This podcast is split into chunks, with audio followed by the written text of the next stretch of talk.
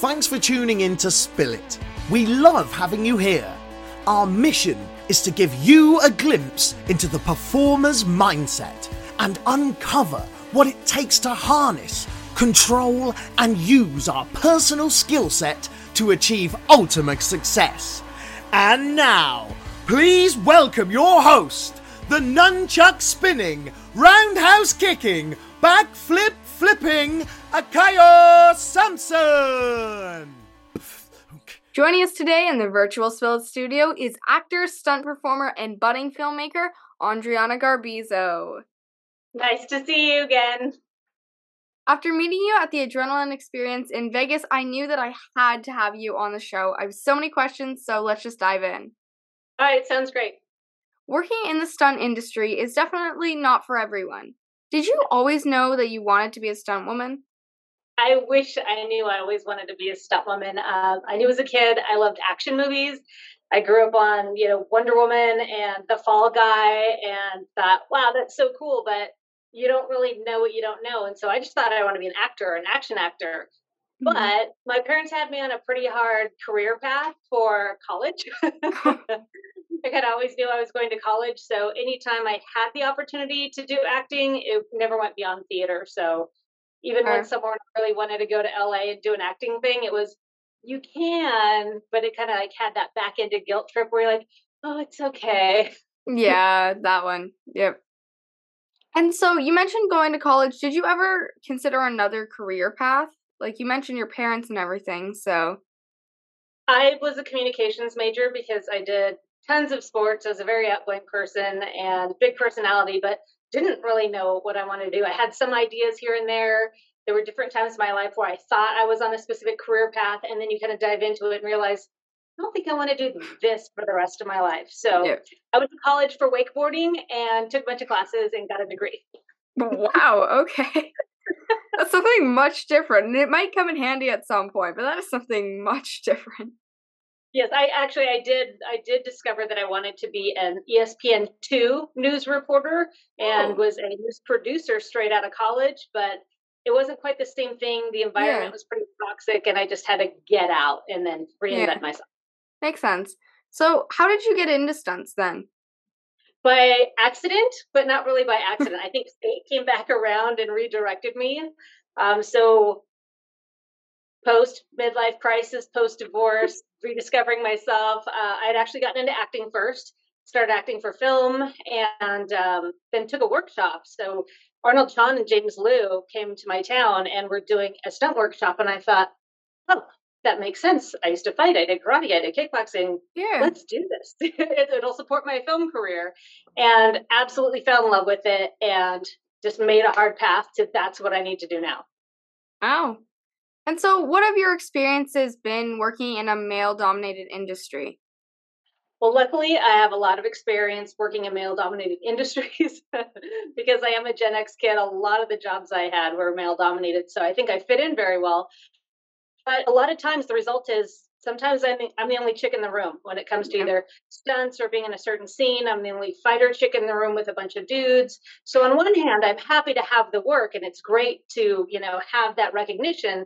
But in the same respect, it's kind of sad because there should be more women in the room. Yeah, definitely. And so, how did you train to get to such a level that you're at now?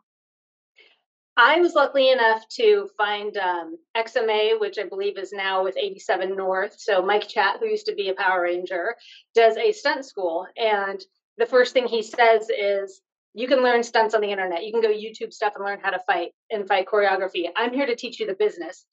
And when I heard that, I just said, take my money because that's what you need to know. People don't realize acting is a business, stunts is a business, and you need to learn how to get into the business exactly. and how to stand out and succeed. Exactly. And I know I myself take acting classes, and that's exactly what it's for. Like, yes, you need to learn how to act, how to do stunts, and those people are great for like fine tuning and everything. But it's the actual industry and all those little things that you don't hear about as someone who's not actually in the industry that are the most important things, and they can save you sometimes.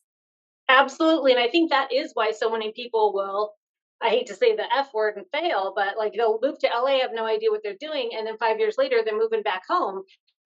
because they never learned the business. People didn't take the time or they didn't have the right mentors. And if you don't learn the business, you will not succeed. Exactly. Like I one of the first things I was taught was it's not what you know, it's who you know. You can know all the stuff in the world, but if you don't know anyone that can get you out there or help you move forward, it doesn't matter. It does not matter what you know. And so I'm like exactly, as soon as I heard that it was one of those okay, you you know what you're talking about. You know 100% what you're talking about. Yeah, another saving grace that I learned uh, through Mike Chat is he said, look at your peers, look at the people that you're training and coming up with. They are not your competition. They might be better for a job than you, but they might not be available at that time, or vice versa. And yeah. you want to be able to throw each other jobs or bring each other up. So don't look at it in a dog eat dog kind of way. Like bring each other up, train with each other, work with each other, network with each other. Because who knows, they might need five Latinas instead of one. exactly. I mean, that is also something I really like in the acting community. And it was a similar thing with martial arts. Is yes, there's a few people where it's like you feel like you're almost in a constant competition or something like that, but it's a very supportive industry for the most part, right? And I think a common thing too is people who get into this business are creatives. Like that is their passion. That is their, you know, that's what fuels them is being creative or being expressive. Um, I don't know a single stunt performer or actor that's just super hardcore analytical oh, yeah. or super hardcore amiable. There is a creative side to them, and that expressiveness is what they're trying to get out and make a career out of. Exactly. And so, what is something that most people don't know about working in the stunt world? A little bit of what you said is is the networking. How important networking is. Um, you may not be the best fighter in the room, but if you know how to connect with people, you'll 100% get more jobs but it doesn't mean you go out and untrained and just network um, but because it, it is like that that's a big thing. People don't see it as a business. They don't see acting in stunts as a normal career. So they, they don't think of it as a business mind. You have to be professional every day you go to training every day you go on set no matter if you're working background working stunts an acting job. If you're not professional that's what people remember. Every exactly. time you go to work every time you go to train you're making a first impression with someone you haven't met yet. And all those PAs move up. They don't say PAs or or you know first director, new directors. Every everybody starts somewhere and moves up. So you have to make those connections and be respectful to everyone and take people's feedback with a grain of salt.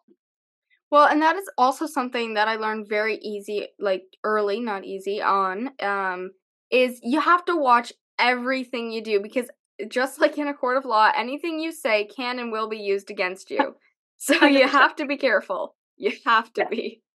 Yeah, one thing that keeps coming up is um, as the kind of baby boomer generation of coordinators is moving on, I'm finding more and more of them trying to mentor, but maybe the people they're trying to mentor aren't always receptive. Sometimes there are these online forums, and if someone gets negative feedback, they don't take it well because you know they're used to social media speak instead of business speak. So mm-hmm. sometimes if you're too reactive to someone's feedback, that can hurt you in the long run because one, it can be seen as you're not listening, or B, you're putting out content that's not quality. They don't want to hire you, something like that. So you just never know.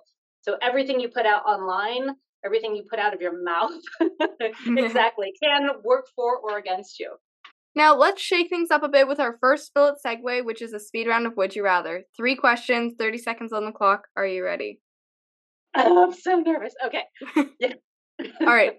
Would you rather lose all of the money you've earned this year or lose all of the memories you've gained this year? Money. I would agree. I would agree, definitely. memories mean everything to me. 100%. And I mean, I mean, I'm not a full on adult, so I've not earned a whole lot of money this year, so it's not a huge loss, but still. Would you rather have the lights on or off if you knew the room was full of snakes? Oh, on, on, because I'd be looking for my escape route. Like, what are my options here? How do I get out of this thing? On. I I would okay. I would have to agree. Like, part of me is like, mm mm mm. I don't I don't know if I want to know my current situation, but one of those it's like, okay, you need to know if something's coming at you and how to get away from it. If you're in pitch like pitch darkness, if that's a word, you're not gonna know. It's just you hope for the best. So my girl brain already went to what type of they they have always just wrap around. Can they jump at you? yeah, there's that. There's that. All right. Would you rather flip a coin for a chance to win two hundred dollars or immediately get one hundred? Immediately get one hundred. The coins are not in my favor. I, I would agree. Like I feel like if it was a lesser amount, like, you know, twenty bucks or something, I would take the chance, but like I would like that hundred bucks. There's a lot I can do with it. Yeah, I'm not a great gambler, but still, it's uh, you know, it's opportunity. Yeah, there's that. All right, and now what goes into choreographing a fight scene? I personally am not a coordinator, but from what I've seen and what I understand, uh, one, how does this action serve the scene? How is it going to enhance it, make it better?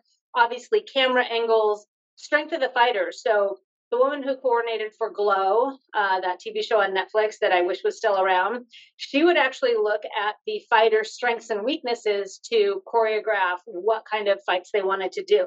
So not just saying, hey, stunt woman, go do this, and not knowing what they're capable of, but actually working through looking at their skills and bringing that into the forum. So that I think is really cool when they actually fight design instead of, okay, we just want this 18 beat hit. Exactly. And I feel like that's something that a lot of people don't realize that actually goes into building some of your favorite action scenes. Because I know even before I got into stunts and everything, looking at action movies like Marvel or something, you're like, that just happens. Just they just know what to do. No. There's someone who has to build the scene, get the actors to learn it, memorize it, and film. Like there's so much that goes into it.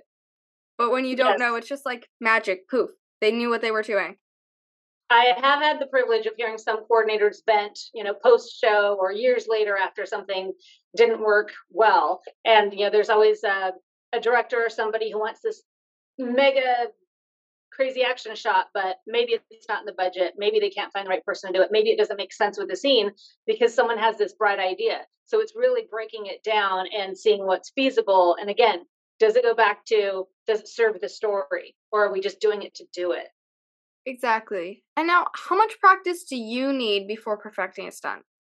As much as possible, proficiency, because honestly, when they think the site, the fight scene is going to be pretty minimal, and they don't do a lot of um, training with the actor. So, say they have the actor do their own fight scene, and they don't get enough practice, someone ends up getting hit or if they use former athletes for a scene because they're like, oh, I can train them. You know, it's just five beats. We can work it. We can train them. But then you get amped up in the moment. You do. Like you, that adrenaline builds because you're like, great, it's go time. Someone yelled action.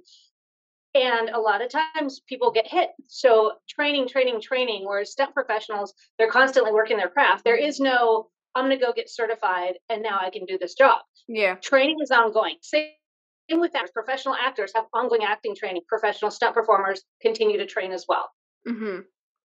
Definitely. And it really is honestly a risky business because no matter how much training you do, there is always a small possibility that you're going to get hit. And there are some scenes um, when I did some filming up in Toronto where you are actually supposed to get hit, like not hard, but enough to do like an actual push kick, like actually hit you in the stomach. So it's risky, but like no matter how much practice, you have to know going into it that there's a possibility that you're getting hit.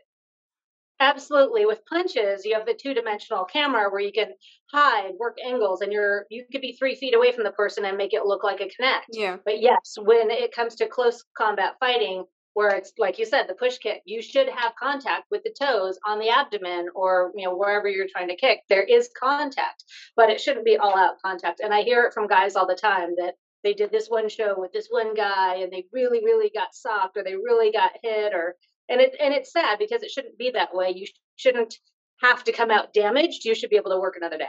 Exactly. And now i'm very excited for this question but what is the craziest thing that's happened while you were on set? Okay so there's not a lot of improv fights i, I hope you can imagine that everything is typically rehearsed. Improv fights we had a rehearsal, but this was literally billed as an improv fight.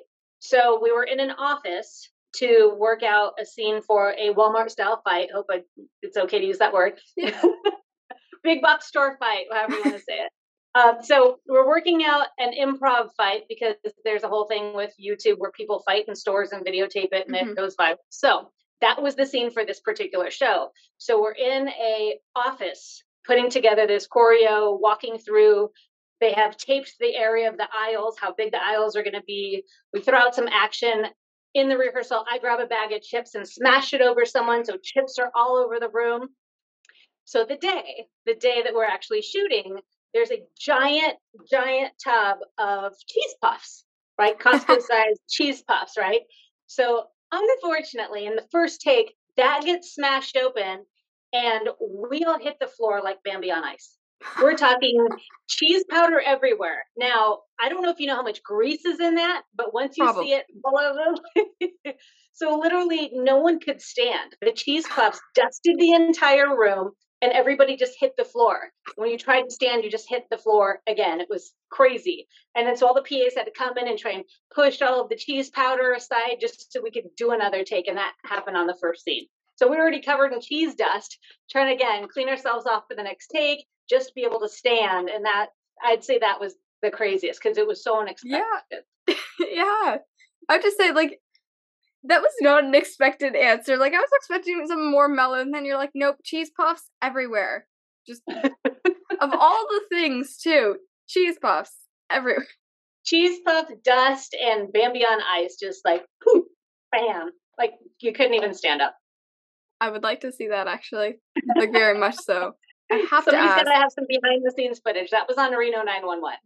okay, I definitely I'm going to look this up. I need to know. I need to see if there's behind the scenes footage. Yeah, it didn't it didn't make the cut because we couldn't carry on. We couldn't improv through it. Everybody's just on the floor. Kill the scene. Sorry, yeah, hit up Carrie Kennedy Silver and see, hey, do you guys have any behind the scenes Reno footage with cheese puff dust? Definitely. Okay, and I have to ask, did anyone try and eat the cheese puffs? Ew, no, not that I saw. I like how that's the important the important answers. You're just like, not that I saw. Not that I saw. I kind of hope not. They've been on the floor and on people, but I had to ask. Yeah, most of the step performers I worked with, with the exception of one, I think they were all older than me, so probably not. And now, what happens when there's a stunt you don't feel comfortable doing? You don't do it. A hundred percent. You don't do it because one, you're risking life and limb. Two, you're going to make the coordinator look bad and they're never going to hire you again. So it's just way, way too much risk. Like that is not the way to get ahead. And I love that the culture is changing, that they are trying to make it more comfortable for people to speak up. And yeah. honestly, if it's something big, if it's not your basic fight choreo, 30 foot fall that you've trained for, um, then they really should be telling you ahead of time what the action is. Because I, I will admit, I work a lot of TV and I'm not always told what the gag is, and they don't always know what the gag is. They might have an idea, but there's so many times I'll pick up a I'll pick up a gig for TV and they don't tell me because in their mind it's something simple. But again, it's usually fight choreo or mob scene or whatever. But um, if it's a fall or a fire or something big, they should be telling you ahead of time so you can say, I do or don't feel comfortable with that. It should not come down to you being on scene unless they yeah. hired you for something else and then they change things up. You know, like, oh, I don't want them to fall downstairs. I now want them to go out a window. Are you comfortable with that? You can emphatically say no. Um, and now, okay, did you say not the 30 foot fall that you've trained for? Is that what you just said? Oh, yes. So, fall, okay, so some of the basics of stunts are fights and falls. So, falls, there are four basic falls that you should know. And if you don't, go look it up. But um, 30 feet, because they can train an actor for anything shorter. If it's a 10 foot fall and they've got a bag, they've got pads, you know, a lot of actors seem to be willing to do shorter falls. But a stunt professional should be able to fall from at least 30 feet. And then, you know, if you specialize in it and want to do that, then you'd go higher. But a basic fall height for a stunt performer is 30 feet. Wow, I have a lot of work to do. okay, 30 feet. The the basic fall. The basic fall. Let's just touch on that. The basic fall is 30 feet. Yeah, but if you've got a 15 foot high airbag, then you've reduced your fall by 15 feet. Well, not totally, because the airbag does decompress, so it's slowing you down. But again, you're making contact at about 15 feet, so yeah, it's a full fall, but you know. So what's the well, highest that you've ever done? I've only done it in training. I've done okay. uh, I've done 30 feet in training. But okay. yeah, I have been on set and watched people fall into boxes as well. It's not always an airbag. There's not always room. But again, at least half your height, you know, for for a 30 footer, maybe even a 40 footer, is either going to be your height's either going to be reduced by half or a quarter. Jeez. Oh my god. It's I just like how casually you said that though. It's just like sometimes it's boxes. They just don't have room. um I'll um, be honest with you. I love heights. Um, before this career, I hated falling. So I was not a person who ever wanted to or liked to fall. I did the bungee jump thing, um, but I, you know, I'm not a skydiver kind of person. Yeah. So if, if I have more of a chance of survival, I'll take that route, which is why I wanted to bungee jump. but I feel like there's way too high a risk in jumping out of a plane. But no, I, I had an amazing coordinator that does workshops that taught me I fully trusted. Um, but again, if if he didn't have the rig, the setup, the experience, then it wouldn't have been the same show. They're like, okay, I'm going to climb this scaffolding. I'm going to do this because you wouldn't have even wanted to go up in the first place if you didn't have that trust and know that person knew what they were talking about. Yeah. And now, okay, I have to say, I'm the completely opposite to you in the sense of I'll jump out of a plane, no problem. But yet, bungee jumping is like a no, not at all. I, I'm a little like for some reason I'm like jumping out of an airplane with multiple parachutes can do no problem. Cord, diving fifty feet, no, no. But was it fun? Yeah, absolutely. And because you have your peers watching you, you don't scream. Like you just like it just happens. Because normally, if I'm going to jump or you know, I'm snowboarding, I'm going off a cliff or something, I'm a screamer. Like my nickname on Ski Patrol was Banshee because when I'm having fun and I'm excited and like I get a little bit of thrill going on, I scream. Like it just it just happens. But when I was practicing the 23 up to the 30 foot, I was just like, nope, just gonna do what I'm told. Yep. It's amazing how a little bit of peer pressure is good. Just a little oh, bit. Yes. It's good. So, when working in stunts, injuries are bound to happen. But what's the worst injury you've gotten from a job? Luckily, my worst is not that bad. It's just kind of an occasional flare up. But um, I unfortunately early on had allowed a stunt coordinator to not not really a stunt coordinator, more of a fight coordinator, um, talk me into taking a body slam with a uh, without a pad we're outdoors. It was dirt. And, you know, he kind of stomped on the ground and was like, oh, it's pretty soft. and it was like a jujitsu throw and um, landed on my hip. Well, I don't think that was like the worst of it. But what happened in training, one of the times the guy threw me and we missed the pad completely and I had hit the floor then. And what I also forgot about was three years earlier, I got hit when I was on my bike and I landed on my hip. So I think those three things compounded that they never bothered me before. But after that day on that set, on that particular fight choreo, um, agreeing to, you know, take the fall without the pad and, you know, trying to be tough and just keep moving. Um, I think that that's what jacked me up a little bit because every once in a while I can't sleep on my right side, but it doesn't keep oh, me from working. Yeah. I mean, that's good and bad, but that's good that doesn't keep you from working. No, it's just one of those extra things on the list of stretching and flexibility yep. that I have to work on to keep it from flaring up. Exactly. And now something else I've realized is in movies in particular, in terms of wearing like actual gear, like um it's called an armadillo and it's like to protect your spine and stuff. Um mm-hmm. but stuff like that in a lot of movies uh, women cannot wear them because they're they don't have all the clothing on. Most times it's like a spaghetti strap tank top or something or a crop top, and you can't right. have something long or like a padded shirt or anything on because there's nothing to cover it. Right. I know women who have ridden motorcycles in slinky dresses and high heels. And you have, you know, Emmy Award winning Julie Michaels, who was completely naked in, uh, was it Point Break, you know, where she uh, is in a drug house and jumps on a guy. I think it was, I don't know if it's Keanu Reeves or one of the other characters, but, you know, has to do stunts completely naked, getting slammed against a wall. So, yeah, women uh, definitely have challenges that men do not in the industry. Yep. Because that is honestly, like, again, one of the first things my acting coach was talking about is, oh, you know, like on set, you might not be able to wear this stuff because a lot of the costumes are. And I'm like, okay, that's a problem right there.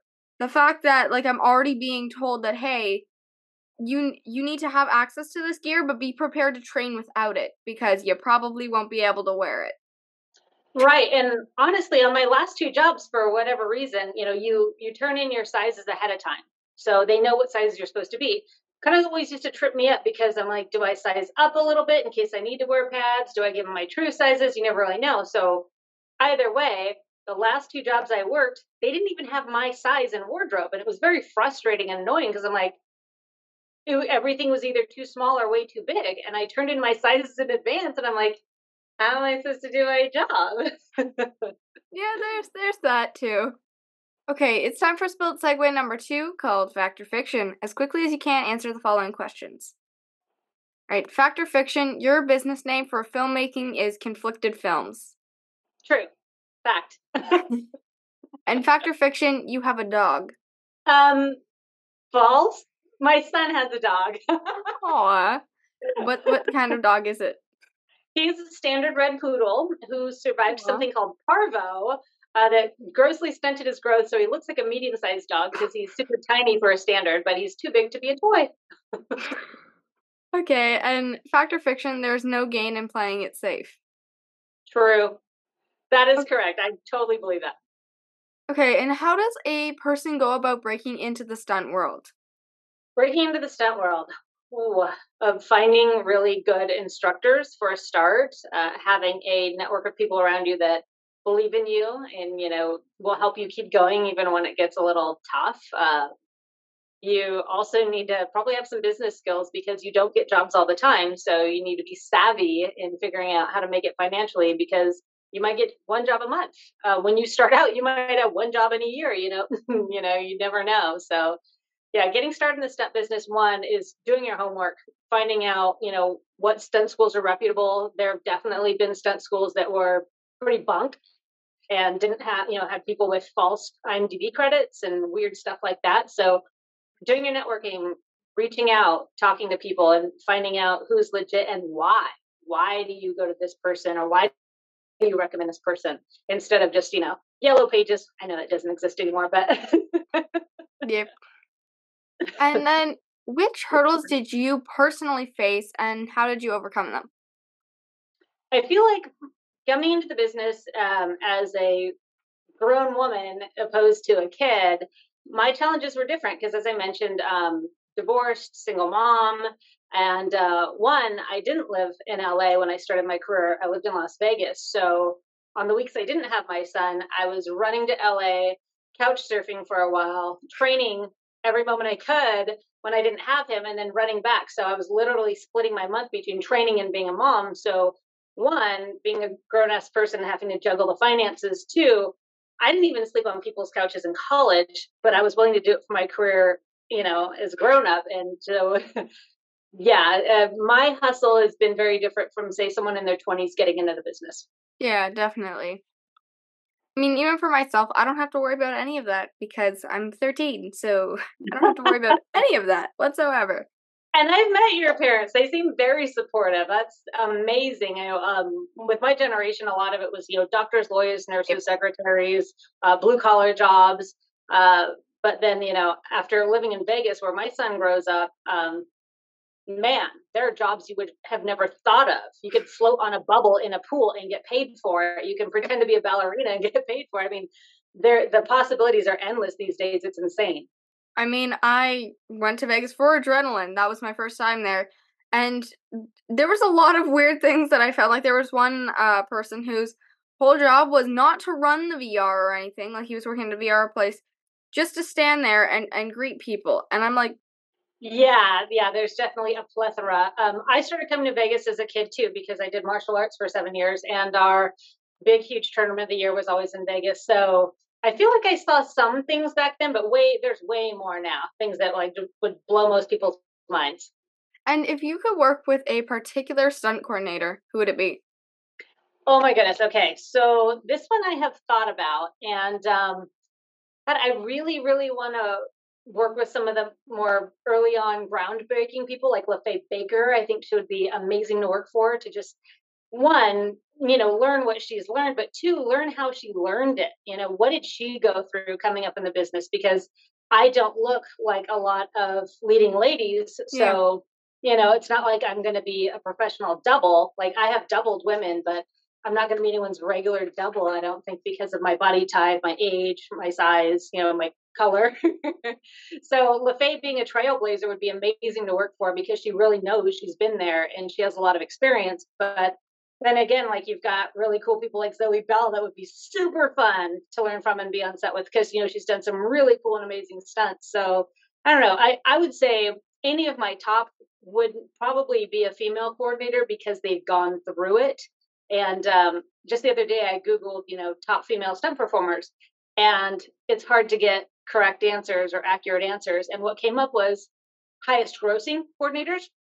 I think Melissa Stubbs was the only person in the top 100, and she was hmm. down at number 67. So I can't say there's any one coordinator I really want to work for. I've already achieved that goal. I really wanted to work with Eddie Perez, and I've got to work with him twice this year. So wow. that was really cool. Yeah, I know. I, I just put things out in the universe and they happen. Now now I want to, you know, feature film blockbuster doing something cool, like blow me up in an Abrams movie or a Bruckheimer movie. Like that's the next thing I'm putting out in the universe. And then what would be your dream gig? Like movie, series, franchise, doesn't matter. 100% an action film where I get to hang from the skids of a helicopter by my knees and I don't even care what the gag is. So I just want to hang from a helicopter from my knees, and I want those big film residuals. you know what? That would be a lot of fun. Like just be hanging there, like just fly.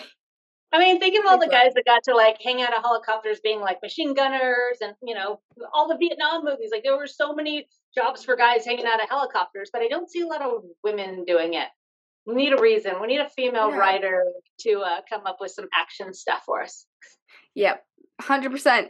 Like just thinking about it too, like women in helicopters, let alone hanging out of helicopters, but women in helicopters are not common in film. So yeah, I'm on it. I'm I'm writing down ideas. Yeah, I think the only one I can even think of is that Meg Ryan one where they're trying to figure out if they want to give her the Medal of Honor as what, 20 years ago or something. Yeah, yep. The only it's time, time, yeah, the only time I can think about of even like female like female lead characters in a helicopter would be Jumanji, and that's like the only one I can think yep, of in general. And yep. she it wasn't even a stunt; she was just in the helicopter. That was an awesome scene, but still. Right, but yeah, I digress. Yeah, the other one was a pilot. So yeah, hanging from the skids of a helicopter in an action film that would be my dream job. Hundred percent makes sense. All right, and let's play our final Spill It Segue number three called Just a Minute. I'm going to give you a topic, and your task is to talk about that topic for one full minute. Are you ready? Uh, I'm going to try. All right, okay. your topic is women in stunts. Go. I think there need to be more movies for women to perform in stunts because there's still a big discrepancy between how many female officers you see. If you want women to grow up and be police officers, you need to show them on TV.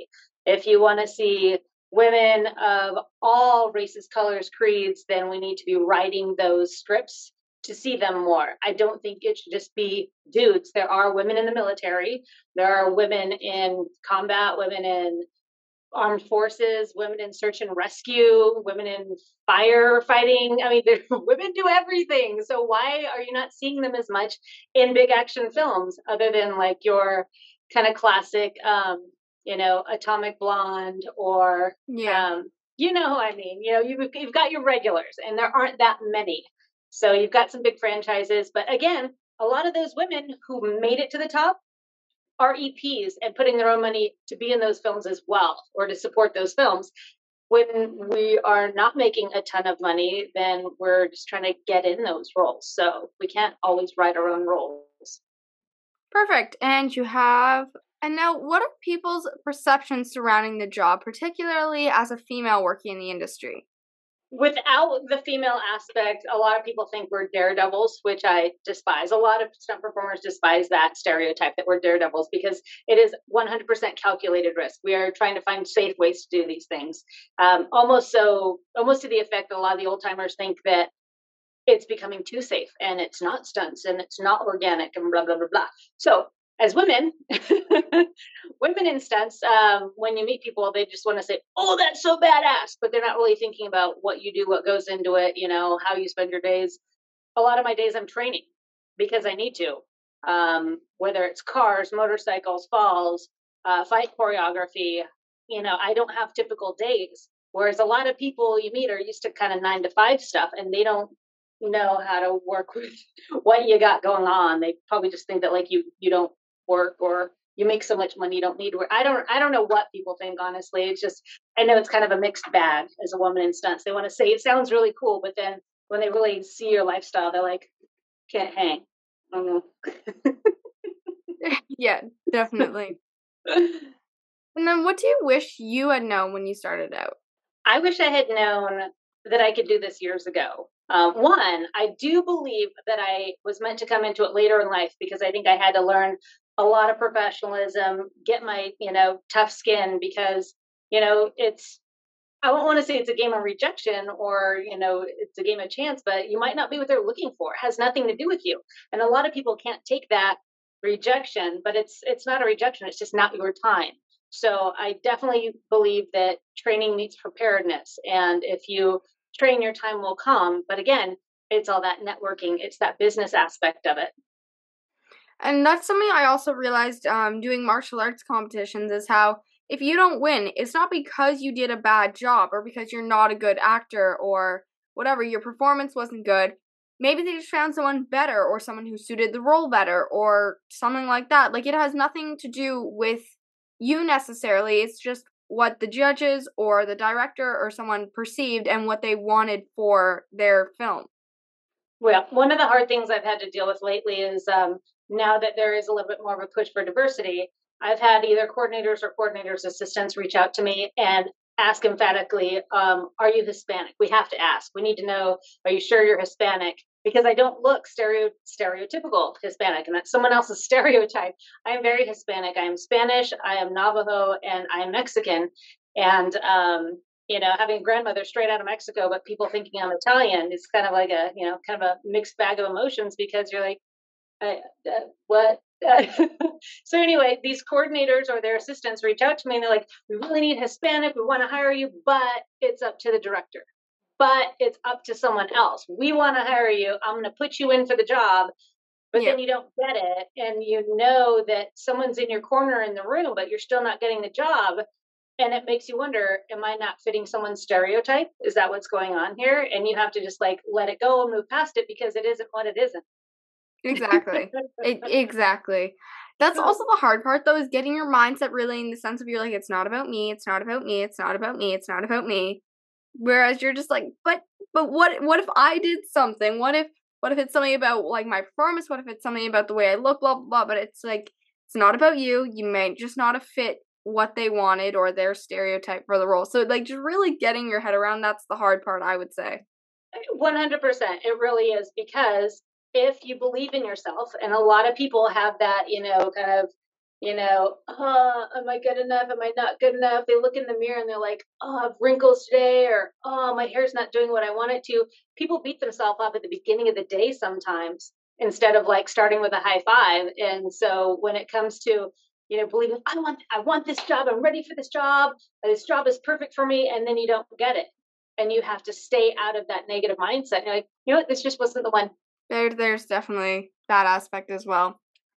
And what's the best advice you've ever received? The best advice I've ever received is thank you for your feedback.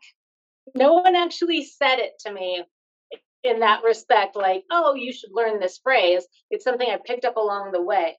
Is that, you know, everyone has a different way of doing things. Um, stunts is even less cut and dry than than acting is. Uh, everyone has their own opinions. Each generation of coordinators has their own opinions how things should look. You know, you get in the acting world, and you know your resume should look this way. When you're in the stunt world and you're putting your reel together, people might not want to see your face and your name first. They want to see the action first, or vice versa. So you get so many different opinions and so much different feedback on what people do, don't like, and want to see that you just have to sit back and say, Thank you for your feedback because you never know who's going to want to be your mentor and you don't get to pick your mentors. I mean, you can try networking, but you know, working coordinators don't have the time. So yeah. if someone's willing to give you feedback, give you tips, give you tricks, um, take it with a grain of salt. You know, uh, it's been suggested to me get a notebook, write down every coordinator you meet and what their different quirks are. This person likes this, this person hates this. And, you know, so you kind of have a, a, running thing of, you know, how to network with those people and how to work with those people because, um, yeah, thank you for your feedback is better than, oh, I thought of this or, oh, I thought of that or somebody else told me this because it comes across as, okay, I just shared my knowledge with you and you're crapping on it. yep. Yep. You're not listening to me is all they hear. If you say anything in response to what their opinion is, it comes across as you're not listening. So like, oh my God, thank you so much for your feedback. But be genuine about it. I'm not saying it like in a dismissive way whatsoever, but really learn to just shut your mouth and say, you know what, yep. thank you for your feedback, and then process it later. Exactly. And now it's time to get to know more about you with some of Spillage's Just Curious questions. So, if you could compare yourself with any animal, which would it be and why? 100% female lion. Not just because I'm a Leo, but because I feel like in the animal kingdom, the female lion is that is that rough, badass, I'm going to take care of stuff, and is also that, you know, cub caregiver as well, you know. So I don't think there's anything that the female lioness can't do or won't do to survive, to make it happen, to persevere, and she will die trying. Yes, 100%. and also to protect her family, right? Like, there, there was one story that went around of, um, she killed the male lion in the area because he was going to go after the babies. And I'm like, determined, determined queen. and then what's the most important thing you've learned in life? Family first. Honestly, um, I had a corporate job and it was a management job, and they sent us to this training um, about you know trying to I think instill work life balance, even though in reality there wasn't any. So they did this thing at the end of the um, training where they said, okay, all of you are in a lifeboat. So all these other new hires, also managers, they put 10 of you together and it's called the life, lifeboat exercise. They said, Your ship is sinking. Only one of you can survive. You all need to decide that one person who's going to carry on your message. Wow. The entire, the entire group unanimously chose me, and I carry that to this day because uh, I'm super honored by that because these were all strangers. We, you know, did two, three days of training, and they all chose me for their death message to their families. And I tell you, not one person said, oh, call the boss, I'm not coming in.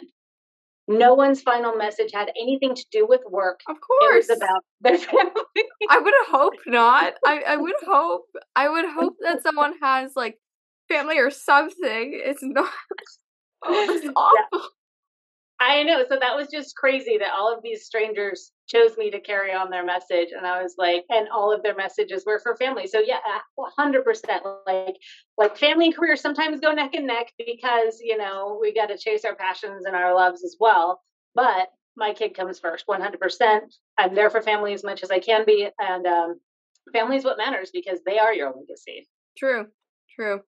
And now pretend you're CEO. Speaking of business, uh, Pretend you're a CEO. What three concerns about the firm's future keep you up at night? Um, profit and loss ratio. yeah, yeah, fair. But really, you don't have a business if you, you know, if you don't have income. But um, yeah. But being relevant and keep going. So you mentioned conflicted films. Absolutely. I'm writing a script. I'm writing a feature film with a badass female role and what I would like to be the biggest female stunt scene ever. Um, so, you know, just making sure that what I'm putting out there content wise is what people want to receive. So I've moved away from horror movies. You know, I loved horror movies as a kid, but that's not what I want to perpetuate. I want yep. to perpetuate strong female roles, underdog roles, and create more jobs for women. Wow, that's an ambitious goal. I'm not gonna lie, but that's that's actually really nice to hear.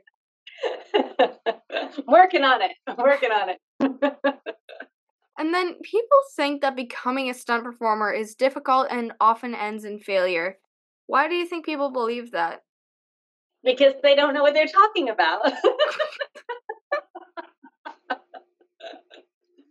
I mean, I think a lot of people will have ideas about what they want to do and what kind of jobs, not knowing really what's involved, which is great. That why you're doing this podcast, right? Is a deeper dive into what's behind the scenes, what we don't see when you're looking at this type of career field.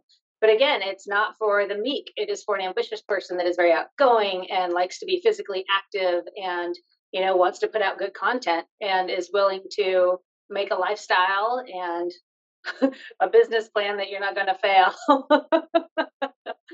but yeah, a lot of people run out of money. A lot of people, um, you know, increase their excuses. Um, but again, it all goes back to knowing the business to be successful. And if you don't know the business, of course, you're going to like be a naysayer because you don't know what you're talking about. Fair. And I feel like that is something that's actually quite sad in our society today. Is people are either really quick to judge or they really enjoy something, but financial financial profit runs them out of the industry. Like they just can't afford to continue something, and that's something even my sister has said mainly is money should not dictate what you do or do not do with your life. Like if you want to be a stunt performer, money should not be the deciding factor. And I definitely agree with that. Like I can't imagine really really loving something and then being like, "Oh, well, sorry, you're out of funds." So, uh ta-ta. Like that would suck. Yeah, and that's where yeah, and that's why gig work is great because I wouldn't want to make a living on gig work, but it does support me between, you know, the different shows and the jobs or, you know, COVID. There's that. um, so so knowing what your resources are and what other opportunities are out there. I mean, that's why being a server is great for the acting community because there's a million serving jobs out there. So if you need to make rent, but then all of a sudden that that key audition comes up, but you have to work. You got to drop the job for the audition because your career isn't serving, your career is acting, right? So, same thing with stunts. I know guys that are living out of their cars to make it happen. I know people moved to Atlanta because they weren't making it in LA, so they're trying different things. Uh, and I do know stunt performers that during the pandemic moved back home and switched gears. If you can't see yourself doing this for the rest of your life or growing into a different position from what you learn, then no, there's something else out there for you and you got to figure it out. A natural progression, but not everyone's progression is a lot of people think, okay, you're a stunt performer, you must be on a path to be a coordinator. It's honestly not my path. No one's ever asked me. I've had people give me their advice, assuming that's my career path. But again, um, that's because that was the natural transition. You become a stunt performer and then you become a coordinator.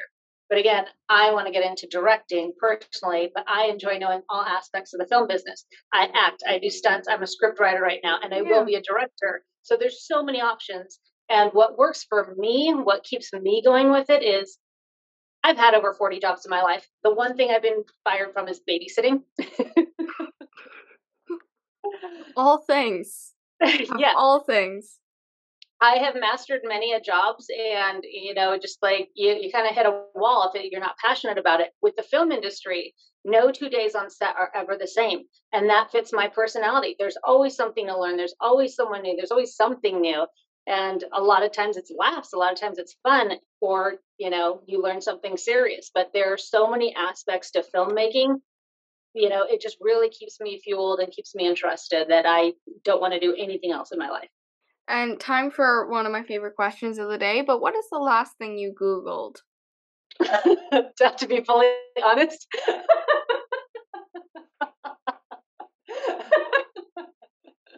no, it was it, it was trying to find out who the top female stunt coordinators are out there. And stunt performers come up, or you have to dig a little deeper and you don't really get the answers because how do you judge that, right? I mean, I know we have the Taurus Awards, um, but really it's hard to find those answers because a million men come up you know and you kind of have to sift through and see what women are doing what.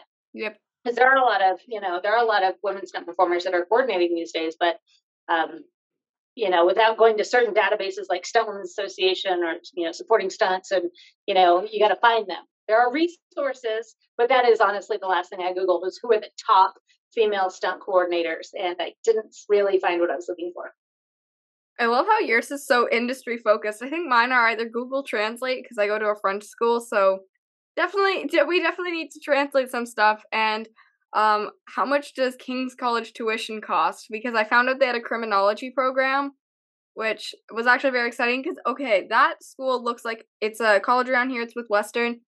It looks like a fairy tale castle. Like as a joke, I'm like, oh, I want to go there when I'm older, and then I'm like, oh, you have some of the programs I'm interested in. Oh, well. So it was me doing research for, you know, seven years in the future. But yay. Nice. And I don't, there was no Google when I was your age. That's weird to think about. That's actually really weird to think about. Well, I know I wanted to go to Colorado schools because I wanted to snowboard in college and then, you know, go boating in the summertime. And uh, turns out at the time, a lot of the colleges I wanted to go to were engineering based, and I, that that's not me. There's that. And now it is time for our last question of the day, which is if you could give advice to young girls looking to get into the stunt world, what would it be? Go for it. Try things, do your homework, connect with people. Just like you reached out to me. I mean, there are, there are a ton of resources out there. Um, I know it kind of sucks Instagramming like on Messenger to because a lot of the big stunt women probably don't respond to their own messages, and some do. Uh, maybe find some middle of the road ones that will reach back who don't have PR people. Um, but you know what? Just reach out, write a letter, send emails, work through someone's agent, and um, you know find out if you can shadow someone or you know talk to them for a minute. You know whatever you can do, but do your research. You know, and just know that it's accessible, it's available. You just have to have the drive to do it. That's all the time we have. I could have asked you so much more. But before we go, do you have any final words of wisdom that you'd like to leave our audience with? live your life, enjoy it. I mean, I am so much about quality of life um, over quantity in the bank because money comes and goes. I'm not, you know, I'm not saying be stupid with money, but really enjoy your life day to day. Like, you know, whatever you're busy with today might not matter tomorrow. And by tomorrow, I mean a year from now. So really reevaluate what matters in life and get out there and enjoy it before it's gone. Fantastic. And once we're off air, where can our viewers find you? Andriana Garbiso underscore the only one on Instagram. Perfect. Thank you so much for being ready to spill it with us, Andriana. I really appreciate you taking the time to be here with us today. So happy you had me. This week's episode featuring stunt performer, actor, and filmmaker Andriana Garbizo has come to an end. But the fun doesn't have to end here. If you have any questions, suggestions, or feedback, head on over to our Instagram, Facebook, and YouTube. Like, share, and get involved. Until next time, stay awesome, stay driven, and always be ready to spill it. Akaya out.